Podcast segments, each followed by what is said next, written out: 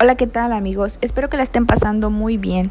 Mi nombre es Eileen Leslie Bolaños Flores y estudio en la Escuela Normal de Estudios Superiores del Magisterio Potosino, plantel 2 en Ciudad Valle, San Luis Potosí. Actualmente curso la licenciatura en Enseñanza y Aprendizaje del Inglés en Educación Secundaria. El día de hoy hablaré sobre un tema muy importante, la tecnología en la vida diaria. Mencionaré algunos puntos de vista y cómo yo la utilizo. Primero que nada, entonces, ¿qué es la tecnología? Bueno, generalmente se asocia con la tecnología al saber científico y a la ingeniería. Sin embargo, la tecnología es toda aquella noción que nos puede facilitar la vida a la sociedad. En cuanto al origen de la palabra tecnología, significa el estudio de la técnica. Comencemos también hablando sobre algo también muy relevante, la tecnología en la educación. Este comprende el conjunto de conocimientos científicos y pedagógicos asociados a métodos, técnicas y medios aplicados con la finalidad de enseñanza educativa. A lo largo del tiempo han ido desarrollándose laboratorios nuevos, pizarrones digitales y todos aquellos tipos de aparatos que ayudan a los estudiantes y a los docentes a pues a brindar una mejor educación. Pero bueno, también qué tanto nos influencia la tecnología en nuestra vida o qué tan fuerte puede ser para cada uno de nosotros. Por ejemplo, los equipos de telecomunicación a, a, través de los cuales pues transmitimos muchísima información han ido evolucionando mucho a lo largo de la vida diaria.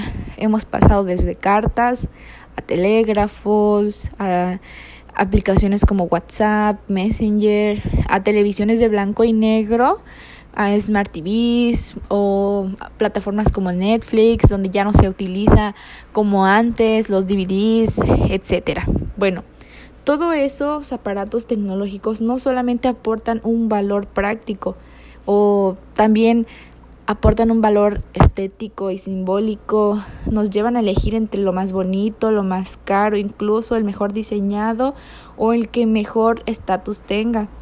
Vale la pena entonces empezar a reflexionar sobre la tecnología en nuestra vida cotidiana, cuestionarnos no solo la manera en que la usamos, sino también en por qué y para qué.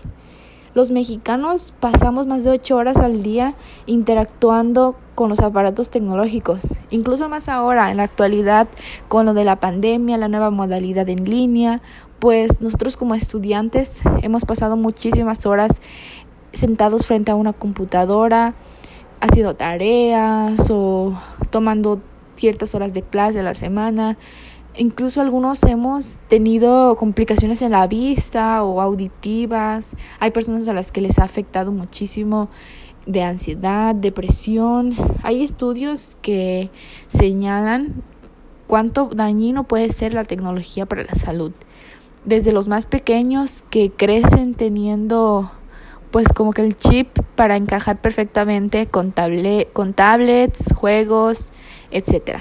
Bueno, empecemos reflexionando si vale la pena pasar más de 8 horas, más de 12 horas al día con el teléfono, con la tablet, en la tele o lo que sea, o en una red social incluso, si vale la pena a veces intercambiar o hacer pública tanto información personal de nosotros, o qué tan bien usamos la tecnología, qué tanto nos importa a nosotros compartir nuestra vida íntima o diaria con otras personas que quizás no están realmente interesadas de buena forma. Tenemos que hacer conciencia de qué tan importante es el uso de la tecnología. Claro que es muy importante en cuestiones como comunicar con nuestros padres, algún familiar, amigos lejanos para saber su estado de salud o cómo les va en la vida, etc. Pero también hay límites, para todo hay límites. Y pues debemos de ponernos uno, yo, por ejemplo, claro que he pasado más de cinco horas, incluso más de ocho quizás, viendo alguna serie en Netflix, perdiendo mi tiempo, sinceramente. Obviamente cuando no tengo otros deberes, pero incluso lo he hecho cuando tengo, no sé, que levantarme temprano, etc.